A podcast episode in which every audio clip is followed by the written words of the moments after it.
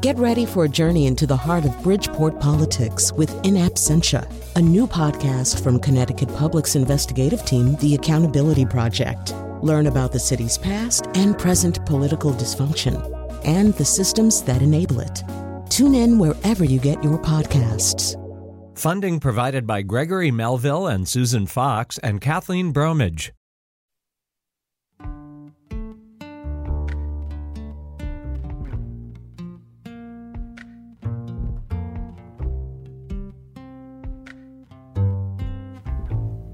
This is Where We Live on Connecticut Public Radio. I'm Lucy Nalpathanchel. Coming up, we're going to talk about a really interesting story that brought an anthropologist and an archaeologist together after Superstorm Sandy. We find out more about the discovery of skeletal remains from a colonial burial ground. And what else was unearthed when the storm toppled a mighty oak on the New Haven Green? That's later. First, Where We Live has devoted several shows recently focusing on history Today we're spending some time on the dangers of oversimplifying history, specifically when Americans talk about the Holocaust. Most recently, politicians on the federal and local levels have used Holocaust imagery and references to criticize pandemic policies. What harm do these analogies cause? And how should we think about the ways the Holocaust is taught in our country? You can join our conversation, 888-720-9677.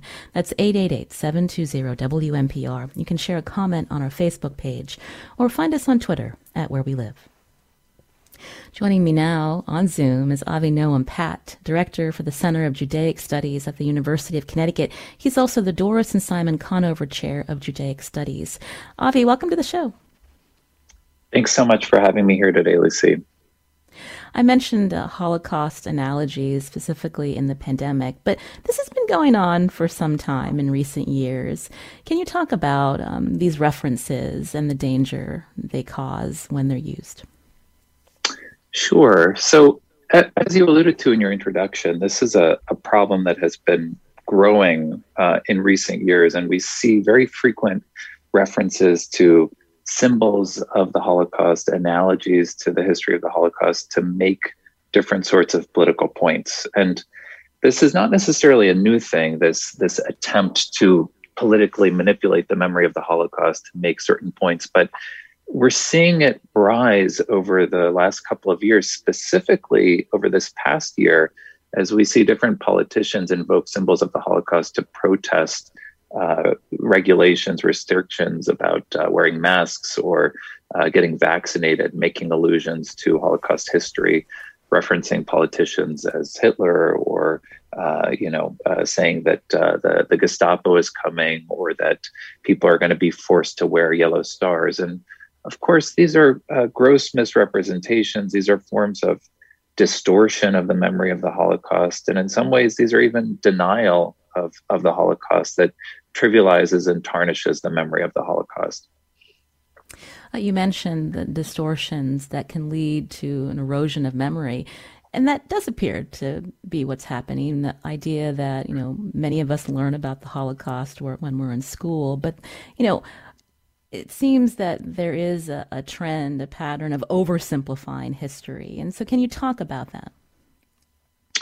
Sure. You know, one of the things that's concerning is that here we are, we're, we're in the year 2021, we're living over 75 years after the end of the war. And as we know, most of the last living eyewitnesses to the events of World War II and of the Holocaust are, are passing away. And so this reinforces just how important it is for us to teach this history and to do it well and to make sure that we have our facts straight and uh, one of the problems and one of the challenges is that while we, for example, here in the state of Connecticut are a state that uh, technically requires Holocaust and genocide education, like many other states in the country, we don't provide a great deal of uh, resources to provide assistance for teachers in terms of how they should do it. And so, what often ends up happening is that teachers will fulfill the, the mandate um, by perhaps touching upon it in a class or perhaps going off on their own and making sure that they attend workshops that are provided by institutions, universities to do their own research to be able to teach it in their classes. but in many cases, uh, it's not an in depth study of the history itself, or it's just taught with passing references to various symbols uh, of the war itself. So students might learn about a place like Auschwitz. They might hear about different ghettos. They might learn about some of the symbols and the dangers of the Nazi rise to power.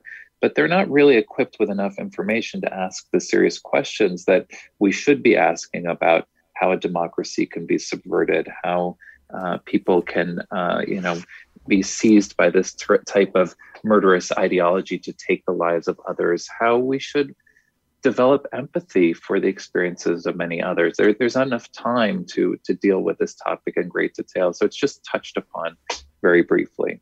Hmm. Can you talk more specifically when we hear, especially in the pandemic, uh, politicians referencing the Holocaust, referencing Nazi Germany, this idea of the vaccinated and unvaccinated and wearing yellow stars? I mean, when we look back to what happened in 1941 and people who were forced to wear the star, they were marked for persecution and death.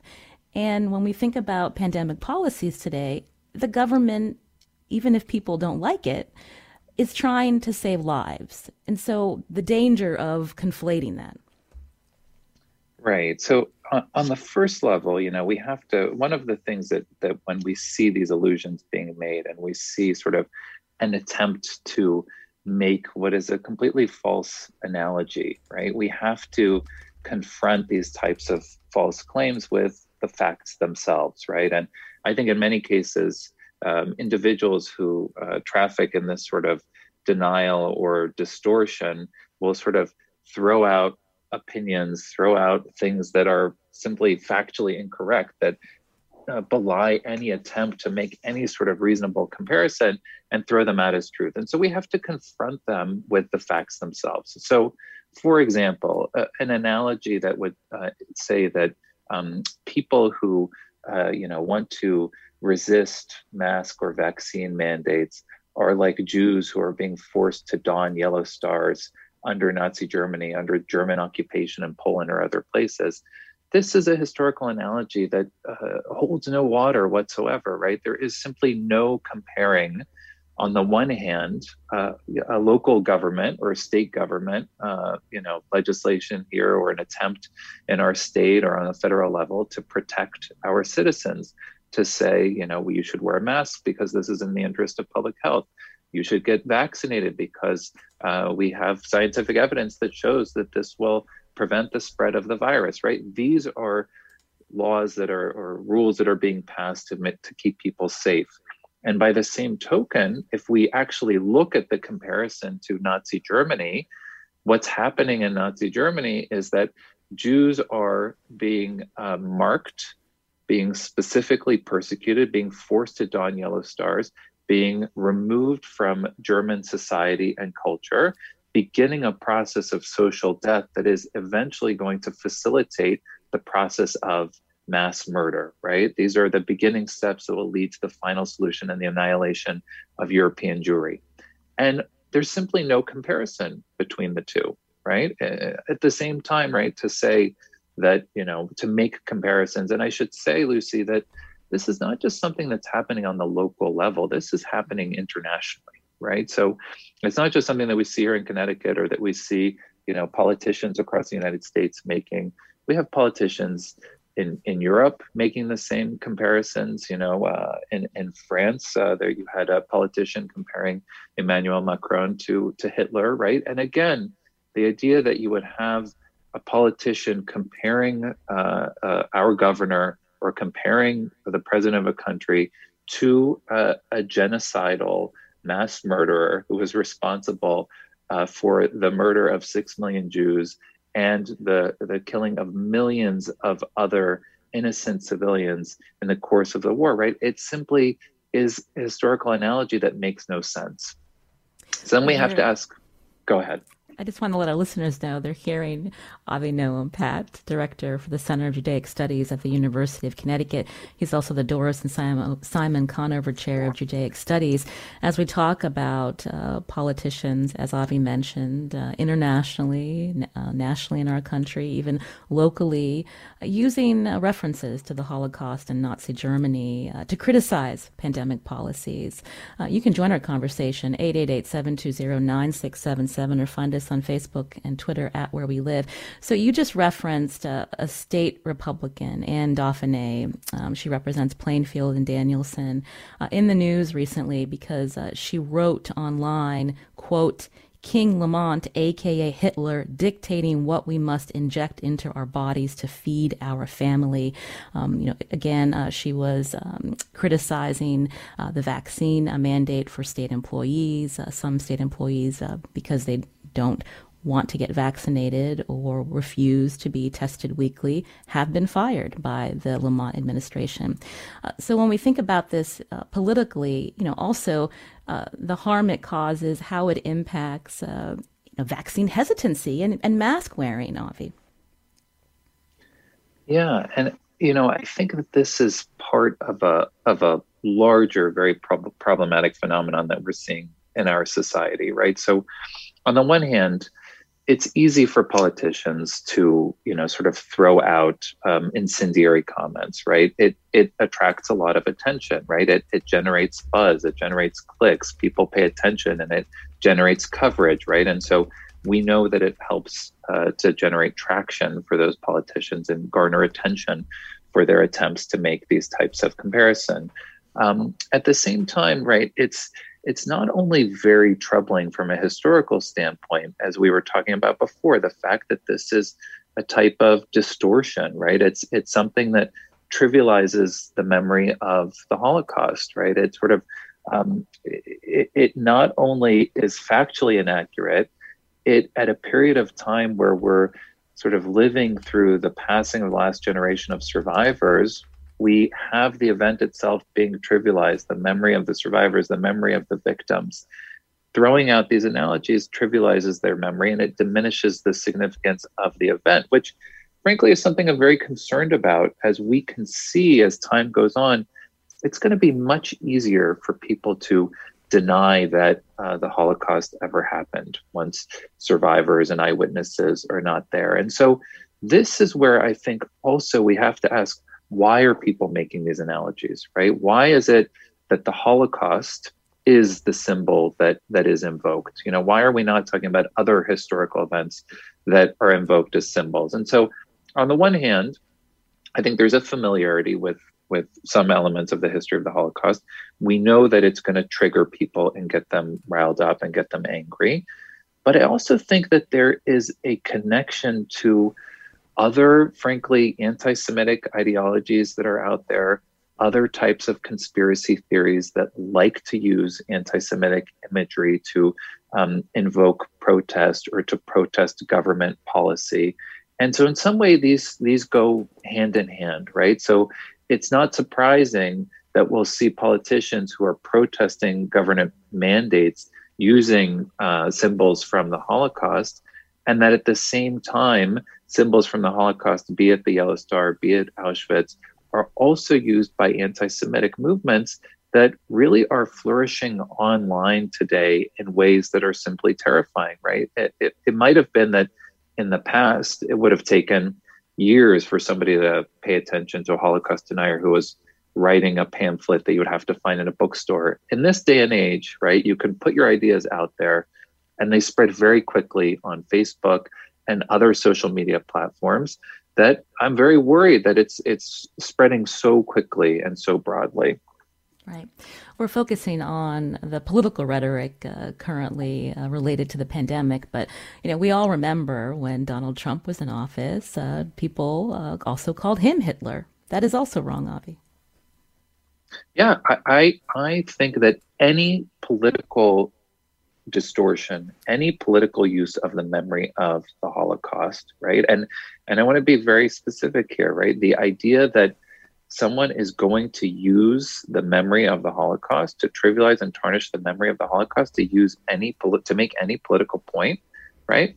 It simply is a form of trivialization. It diminishes the significance of the event. And so I, I think it shouldn't be used in, in political discourse, right? I think we have to use it in an educational sphere, right? We have to teach it. I believe that very strongly. We have to learn lessons that will help us strengthen our democracy and make sure that we develop empathy for the experiences of others and learn about history and learn why historical facts are, are important, right? And learn why historical facts must be documented and defended and truth as we know in our day and age is constantly under attack and this is why we have to teach history and make sure that there are certain historical truths that are documented and defended but at the same time i think that we have to be very careful about any political uses that diminish the history of the holocaust or other genocides as well this is Where We Live on Connecticut Public Radio. My guest, Avinoam Patt, Director for the Center of Judaic Studies at the University of Connecticut. If you're on the line, we'll take your call right after a short break.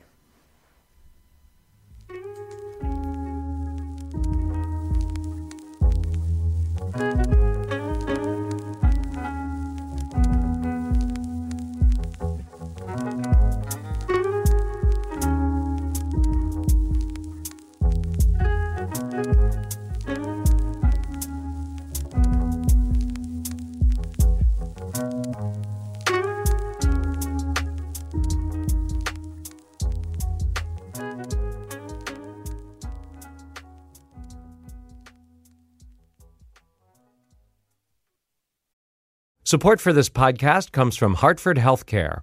Elevating Health is funded by Hartford Healthcare. ECMO is a leading edge, life saving treatment for patients with cardiac or respiratory failure. Dr. Jason Gluck, director of the Mechanical Circulatory Support Program and Emergency Cardiac Care at Hartford Hospital, explains what it is. So ECMO stands for extracorporeal membrane oxygenation, outside the body oxygenation of blood. It's a life support technique that's used by highly sophisticated medical systems for patients with severe heart or lung failure. The technique involves removing blood from the body, oxygenating it, and then returning it back. ECMO procedures happen in the ICU, but not all hospitals are equipped with the necessary technology and staff.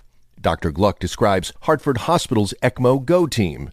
So ECMO is considered when treatments have failed. And in our center, with a special ECMO on the go team, we'll actually take that technology to their hospital and help them out there if they need to to stabilize the patient and then bring them back to Hartford recovery. For more information, go to ctpublic.org slash elevating health. This is Where We Live on Connecticut Public Radio. I'm Lucy Nalpathanchel. My guest today is Avinoam Patt, Director for the Center of Judaic Studies at the University of Connecticut, as we talk about why using Holocaust analogies to criticize current government policies is problematic. Even before the pandemic, Americans from different political affiliations have invoked Nazi Germany comparisons, whether in the news or on social media, to criticize government leaders and policies. But do these frequent distortions about the Holocaust point to a need for better Holocaust education in our country? You can join us 888-720-9677. That's 888-720-WNPR or find us on Facebook and Twitter at Where We Live. Tom's calling in from Manchester Tom, what did you want to share? Yeah, good morning. Yes, um, I'm of African American background, and I agree that um, the Holocaust is a unique human tragedy. But as a person of color, we got to look at also other genocides before that in um, Germany. In 1905, it tried to wipe out some African tribes, which is known as Namibia. And also, um, my late father was a World War II veteran, so he fought in the segregated army. So we had the double V fighting against fascism there and against the Japanese, but racism back here. And I feel like when they're using that analogy about the anti-masses, it's very wrong with you know Hitler and and you know coming down on the governor because um, fascism is raising his ugly head with you know remembering Franco and Mussolini, and as a person of color, what his forces did in Ethiopia with poison gas and you know, just prior to World War um, One, and I think they were ousted in 1941 after six years of occupation. Um, uh, I'm I'm for human uh, freedom, so yeah, I think we need to get that in there, and I think some to oh. deal with America. I'm sorry, Tom. Uh, Tom, it sounds like your your phone is breaking up, but thank you for for your comment. Uh, Avi, did you want to respond to Tom? Sure, and and I completely agree with with Tom's point. Right, that is that you know we're we're on this program today we're talking specifically about uh, analogies that are being made historical analogies that are just factually inaccurate and dangerous that are uh, comparing contemporary policies to the Holocaust or the Nazi Germany. But I completely agree with Tom's point that it's incredibly important for us to, and, and frankly, when the legislation was passed in 2018, it specifically said that we need to teach about the Holocaust and we need to teach about genocide. And I think, you know, that to Tom's point, which is very well taken, it's if we think about the resources that are available for us to teach about the Holocaust, there's actually a lot of information that's out there, right? You have the United States Holocaust Memorial Museum that provides resources. You have different national organizations that provide resources for teaching about the Holocaust. We have far fewer resources for teaching about other genocides from history. So, Tom, for example, referenced and actually have a, a colleague at UConn who does work on the genocide of the Herero, right? This this um, you know uh, case in Namibia that that he was referencing in the beginning of the 20th century that we can see as sort of a a prelude to to German policies in Africa that would be but would be experimented with, implemented to much greater um, uh, extent during the Second World War but other genocides, right? The Armenian genocide, as an example, the Rwandan genocide. We can think about our need to to teach about, um, you know, the, the treatment of Native Americans in this country, here in our in our very own state, right? There are so many cases that we're not teaching about that I think are incredibly important for us to teach about. And I'll just mention that, you know, I'm, I'm at the University of Connecticut and the Center for Judaic Studies is part of the, the Dodd Center where we just had the rededication on Friday with President Biden coming. And I'm very proud to work with colleagues who are involved at the Dodds, now the newly named Dodd Center for Human Rights. Um, my colleagues Glenn Mitoma and Kathy Libal there, that we're working very closely together to try to develop actually a certificate program in Holocaust and genocide studies to provide resources for teachers to do just this, to teach both about the Holocaust, but also to teach about other cases of genocide throughout history that need to be taught about. When we talk about Holocaust education in this country, Avi, you know, when did it really start to pick up? Yeah, that's a really, really good question. Um, so, you know, the truth is that when survivors first started coming to this country after the Second World War, um, there there was a, a, misconception that you know they didn't want to talk about their experiences. And the truth is that um, survivors were talking quite a bit amongst themselves about what they had endured um, and there were many commemorations that took place but there wasn't a great deal of interest from uh, the the broader public and specifically you know their their new american neighbors and fellow citizens in what they had endured right? There was a sense of don't dwell on the past. Why don't you focus on the future? And it's really not until, you know, a number of turning points. In, in 1978, there was an NBC miniseries called Holocaust, which actually starred Meryl Streep, a young Meryl Streep. And um, there was actually a, a neo-Nazi march in Skokie, Illinois, in that in that same year in 1978. And then President Carter actually created the uh, Holocaust Memorial Council, which eventually led to the creation of the Holocaust Museum in 1993. And so it's really during the 1980s where you start to see survivors offering testimonies. Uh, the Fortunoff Video Archive at Yale starts to collect uh, Holocaust survivor testimonies in the 1980s. And then in 1993, the museum is opened in Washington. Schindler's List comes out in 1993. And we start to see different states like New Jersey, New York, Florida mandate that the Holocaust and genocide be taught as part of uh, the statewide educational curriculum. So that starts in the 1990s. But you know, it's only in recent years that we've seen many more states adopt it. Like we here in 2018 required Holocaust and genocide education, and many other states now are also requiring it in recent years. When we talk about the state mandate to teach the Holocaust and genocide in public schools, I mean, what do we know about how effective this mandate has uh, been for uh, you know students uh, learning this course? I mean, is there a specific uh, time frame or um, outcomes that we can judge that this is actually helping uh, students understand uh, these events? Yeah, it's a really, really good question. So a number of us have been working together to try to sort of see the the impact, um, the effectiveness, and you know, there's there's a group of us both from an organization that's called uh, Voices of Hope, which is an organization that's created by descendants of survivors living in our state and working together with uh, the ADL that's been very helpful in, in um, implementing Holocaust education efforts in the state and colleagues at, at CCSU and uh, you know Michael Bloom at the Jewish Federation Association of Connecticut. We've all been working together to try to assess the impact and the effectiveness of this of this mandate.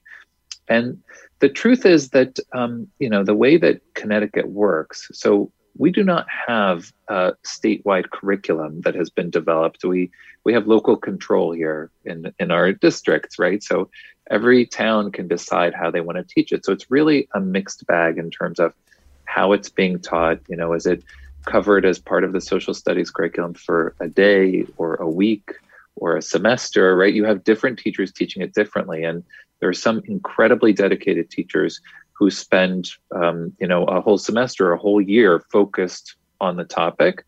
And then in other places, it might be touched upon for one day as part of a modern world history class. So, um, you know, there's really a wide range of, of, of how it's being taught. And we have to do much more work in terms of measuring the effectiveness, right? Um, you know, is it uh, developing greater empathy? Is it developing greater historical literacy?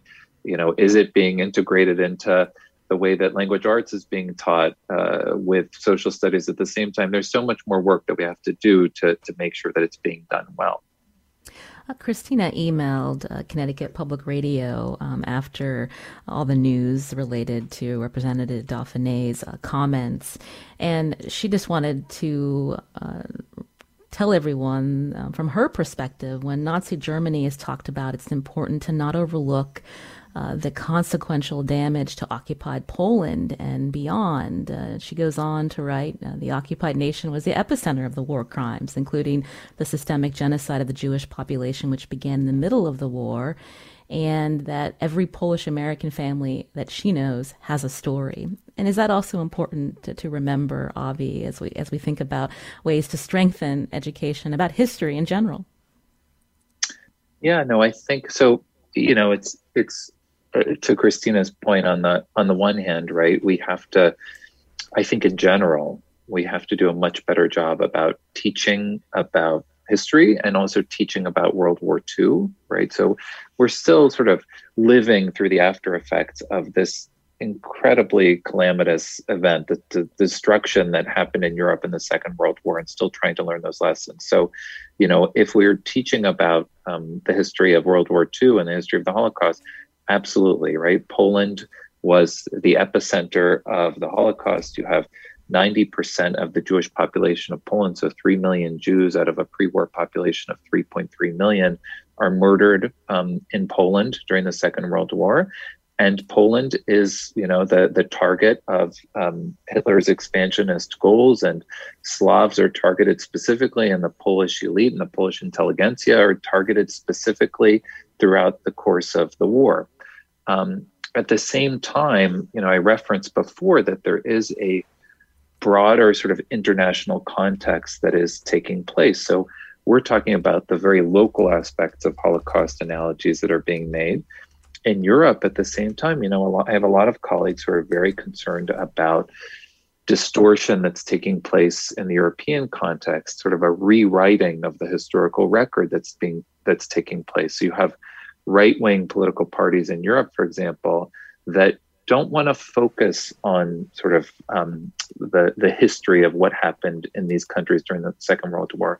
Don't want to focus on issues of complicity. You know, did local police play a role? Did the local population play a role in uh, turning over Jews? Did the local population collaborate with the Nazis? They'd rather not focus on that aspect of the history and say, you know, we should teach sort of a glorious past that we can be proud of. And this is part of a broader sort of internationalization of right wing movements that are trying to re- rewrite their own national histories. So we have it both here in this country, right? Sort of a sense of, you know, let's not talk about um, uh, uh, racism in this country. Let's not talk about legacies of slavery. let's focus on the positive aspects of our history. And we can see in, in European context as well, right? Why so much focus on the Holocaust? Let's not talk about collaboration and complicity during the war. Let's focus on the positive aspect. So, um, you know, this is part of a, a bigger whole in terms of the right that we have to be very concerned about happening mm. internationally. And Avi, a last question for you. I'm sure you have a response to, you know, put a, to put a fine point on what we've been talking about uh, this hour. You know how these distortions lead to erosion of memory and the denial of the Holocaust, even in, in current events. Uh, with uh, the fervor around what should be taught in schools. In Texas, a Southlake school leader telling teachers to balance Holocaust books with, quote, opposing views. What was your reaction to that? Right.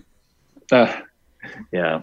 So, and I and I have to tell you, Lucy, I actually I actually grew up in Texas, right? I, I grew up in in Houston, and so I sort of saw that, and I said, oh yeah, yeah, right. I mean, this this idea that and that you know there there are opposing views, right? That you know you can teach the history of the Holocaust, but you also have to teach opposing views, and I think this is just so so dangerous because one tactic of the deniers is to basically make an outrageous claim and present it as if it's truth, right? Lies are not the same as facts, right? There are certain things that are objective truths that cannot be disputed. And when you say, right, that um, well, let's let's put it out as my opinion and see if there's a there's an opposing opinion which I can counter it with this is very, very dangerous, right? This just leads to an erosion, not just of the memory of the Holocaust, but of the significance of historical fact and truth. And if I can end with one thought, which is that, you know, I, I was at the Dodd Center dedication on, on Friday, and Rabbi Lazowski, who I appeared with mm. here with you three years ago on the program, he delivered this very meaningful invocation where he talked about sort of the meaning of of his survival and, and that he couldn't believe that you know he would be here 75 years later delivering an invocation to a sitting US president would come. But I also think that for for the survivors of the Holocaust it's really really troubling and quite scary to think that they've lived through these events they've survived they want to make sure that we learn the lessons of them. And then we have people standing up and saying well let's present opposing uh, points of view, right? There is no opposing point of view. There is no sort of alternate fact, right? We have to defend these historical truths and we have to do it for the victims and we have to do it for the survivors. And it's going to become even harder for us to do as time goes on. But that means that we just have to work that much harder to defend the truth. Avinoam Patt, Director for the Center of Judaic Studies at the University of Connecticut. A pleasure to have you back with us. Thank you for your time. Thank you so much, Lucy. Avi mentioned that conversation I had with Rabbi Lazowski. Uh, we'll tweet and share that at Where We Live. Uh, a, a, wonderful man and important to remember the stories of survivors. Uh, coming up, we're going to shift topics completely and talk about some local history. After Superstorm Sandy hit in 2012, there was an unsettling discovery on the New Haven Green. Today, we'll find out more about that discovery and how it provides clues to life in 18th century Connecticut. More after the break.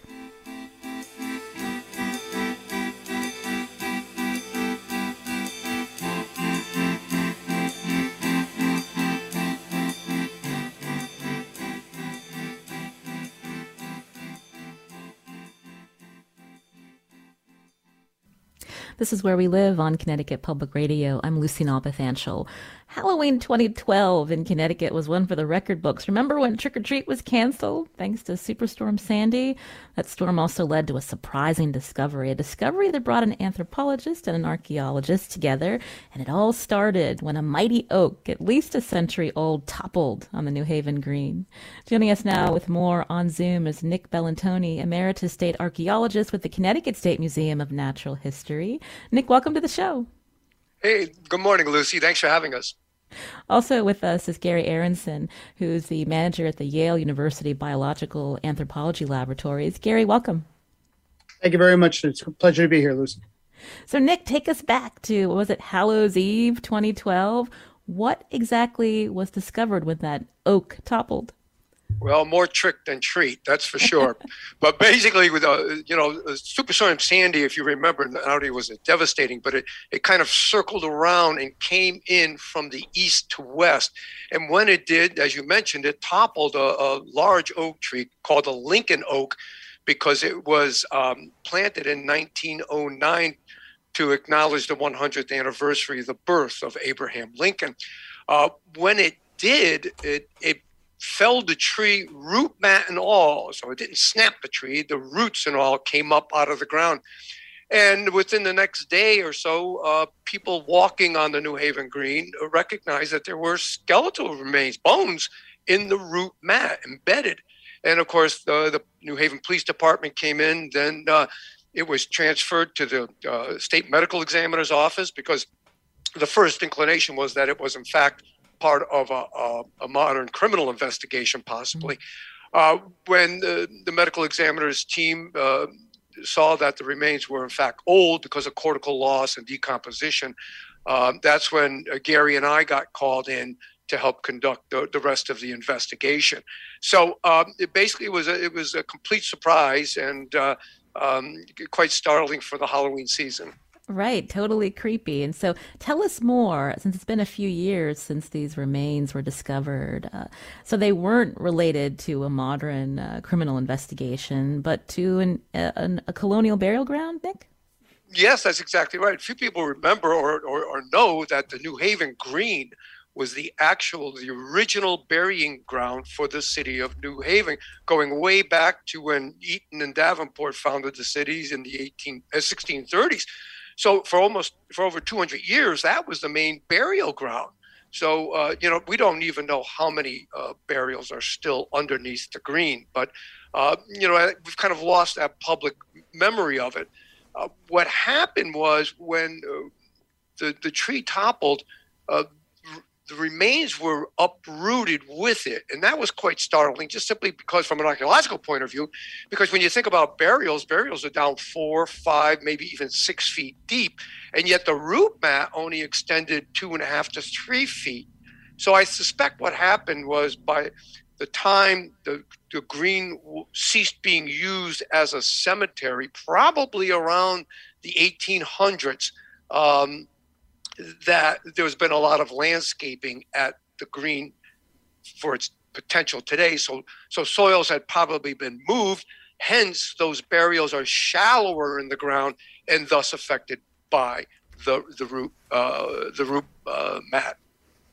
Uh, Gary, you're a biological anthropologist, so tell me when you took the call and, and how do you go about, uh, you know, studying uh, these remains uh, to find out you know, the clues of what they can tell us uh, from uh, the 18th century, I believe. Well, I've been very fortunate to work with Nick and with other archaeologists around the country and the world um, in trying to examine what it is that um, skeletal remains or dental remains can tell us about a person's life. Obviously, um, as you pointed out, when you're dealing with uh, fragmentary elements or limited number of skeletal material, um, it gets a lot more complicated to try and work out what happened. However, um, a thing to remember about bones is that bones uh, are alive, even though they're hard tissue. Um, they reflect many aspects of your individual uh, life, um, your ancestry, uh, your health and nutrition, and even potential markers of disease or stressors and so in this particular instance, um, the root bed and the roots that were available really did an amazing job of keeping some of the individuals in relatively good condition um, to allow people like myself and my colleagues the opportunity to look at these skeletons to try and learn about uh, what I term individual life histories, or in other words, trying to ascertain based on what elements are available um, what we can say, not just about the sex and age of an individual, but also kind of what their lives were like, which then may reflect some aspects of their cultural, their social, or their economic existence as well. Mm-hmm. So, what did you glean after you and your colleagues studied these remains? How many individuals and, um, you know, so many of us in the general public, we watch those forensic shows. So, did the teeth really help you in, in terms of, of figuring out a little bit more about these uh, remains and who they might have been? Yes. Um, so the important thing to keep in mind is that many aspects of science and even the work that we do um, in osteology uh, are very much a team effort. There's only so much that I'm able to describe or determine. We've worked with researchers and colleagues at Quinnipiac University, the University of Florida, Santa Cruz, um, University of, uh, I'm sorry, many other institutions as well. I apologize. But to try and look at all of these different aspects of the individuals. And so six individuals were identified. Um, their degree of completeness and the number of elements or teeth present vary from person to person. However, by looking at the elements and their structure, we're able to identify that both adults and some children had been recovered. Looking at isotopic analyses about aspects of diet and nutrition, we're able to understand a little bit more about the kind of foods that were available to that those individuals and to the New Haven population in the late seven, late 18th century as well. Um, and also using radiography to try and look at some subtle aspects of bone or dental um, health issues that may not be visible to someone like me um, using my eyes alone from an osteological perspective. Uh, Nick, I understand that the skeletal remains, they weren't the only thing that uh, the team discovered. What else was at the New Haven Green? Well, within the root mat, when that came up, it it also dislodged a, a memorial stone that was dedicated, told the story of the Lincoln Oak. Uh, that stone turns out it was embedded as a kind of a foundation into a barrel of cement. And while we uh, removed that, um, we didn't realize that inside was uh, two um, time capsules. And one local historian had done some research on newspaper accounts of that uh, um, uh, of that planting of the tree. And in the newspaper accounts, it noted that two time capsules were buried with uh, uh, uh, the planting. So, you know, we didn't see it, we couldn't find it, and uh, but we hypothesized that it might be in the cemented base of the barrel. Now, the barrel's wood has long gone, but the, the blue stone and the cement was there. Well, as Gary said, working with our colleagues at Quinnipiac University in their diagnostic imaging lab, um, we were able to f- kind of find a, a distinct uh, shadow in the in the cement. And so when we cut into the cement, we found two copper uh, cylinders, and they were probably about four or five inches in diameter, probably uh, you know about uh, not quite a, a, foot long. And we immediately brought them to um, Quinnipiac University, where the diagno- not diagnostic imaging um, team um, X-rayed, CT scans. We we knew everything that was in that t- those time capsules before we actually opened them up uh, and and reviewed them. So what did we find? Well, we found uh, nine newspapers uh, dating to 1909 and in February for the uh, for the anniversary of Lincoln's birth. Um, turned out back then, you know, before radio, before TV, before internet, you got your news on uh, newspapers. So there were actually nine daily and weekly newspapers in, in the city of New Haven alone. Uh, they were all represented. But we also found um, some very interesting artifacts from Gettysburg uh, um, a grape shot, a minié ball, and also mem- more, memorable uh, coins and so forth dedicated to Abraham Lincoln. It was uh, planted by um, the uh, uh, Grand Army of the Republic post, uh, the Foote post, and they they um, they had all of the materials in there, including uh, the dedications, sermons, and, and, presentations, and so forth. So quite interesting because you know people have been telling me about uh, the time capsules for a long time in Connecticut. I've never found any until the New Haven Green, so it's quite exciting for us. You're hearing Nick Bellantoni here on Where We Live, emeritus state archaeologist, also Gary Aronsen here, who's manager at the Yale University Biological Anthropology Laboratory, as we talk about uh, this amazing find on the New Haven Green after Superstorm Sandy in, in 2012. Nick, I understand people call you Connecticut's Indiana Jones. So were you pretty excited through all of this? Uh, which I would have taken a blow dart to the neck in the first five minutes if I were Indiana Jones, so it wouldn't even have counted. Uh, uh, yeah, no, I, you know, we've had a number of cases where skeletal mm-hmm. remains in Connecticut were uncovered either to do construction or other kinds of processes. Uh, however, um, you know, it, it, it, stark reminder of our past that is kind of lost to us. People picnic on the New Haven Green. They, they, they do public activities and don't realize that underneath, um, you know, it was a burial ground. And so it, it, what I love about this is it brings us back to our past and it, it helps explain things a little bit better about who we are, where we are, and what we did on the land uh, prior. And with Gary's research, certainly uh, an understanding of health and, and disease uh, of our colonial ancestors. So, you know, it's just a, a, a, wonderful, kind of a dramatic, sensational reminder of, of the history beneath our feet. Right. Uh, Gary, I understand that you and Nick are going to be presenting uh, for the New Haven Museum uh, coming up, a free virtual presentation that's going to give more details on your forensic analysis of the Lincoln Oak skeletal remains. Uh, what more can you tell us to preview that, that event? Well, the main thing we'll be trying to address is to look at aspects of things such as how the enamel that's present in the teeth of the individuals that were recovered show small striations or variations. So if you think of your own teeth when you look in the mirror, they're kind of mirror or glass like. They're nice and even and show very little imperfections. At least uh, I'm assuming that through radio here. But nevertheless, the main point is that when you look at the pattern of enamel development that occurs as a baby is moving from the transition of birth into um, breastfeeding into weaning, a number of different energetic stressors, be it nutritional, be it disease, even maternal stressors, can all be factors that can lead to slight changes in the deposition of enamel on teeth. These small changes are called linear enamel hypoplasias, and their presence are kind of markers of things like seasonal effects that might have occurred. In other words, some aspects of dental development may indicate some changes in seasonal availability of food one of the main things that I'm going to be trying to describe in some detail is again trying to take these limited set of remains and the limited amount of information that are available from just these small select elements of individuals.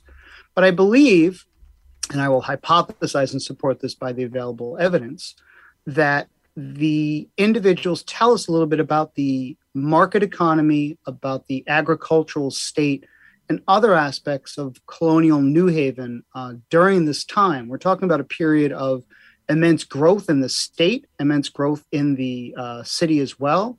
And through research I've been doing over the past couple of years, looking at aspects of Connecticut's agricultural output, imports and exports, and other factors that might help explain some of the characteristics and features we see here, as well as the impact of epidemics um, that occurred serially throughout the colonies um, in the middle to late 1700s.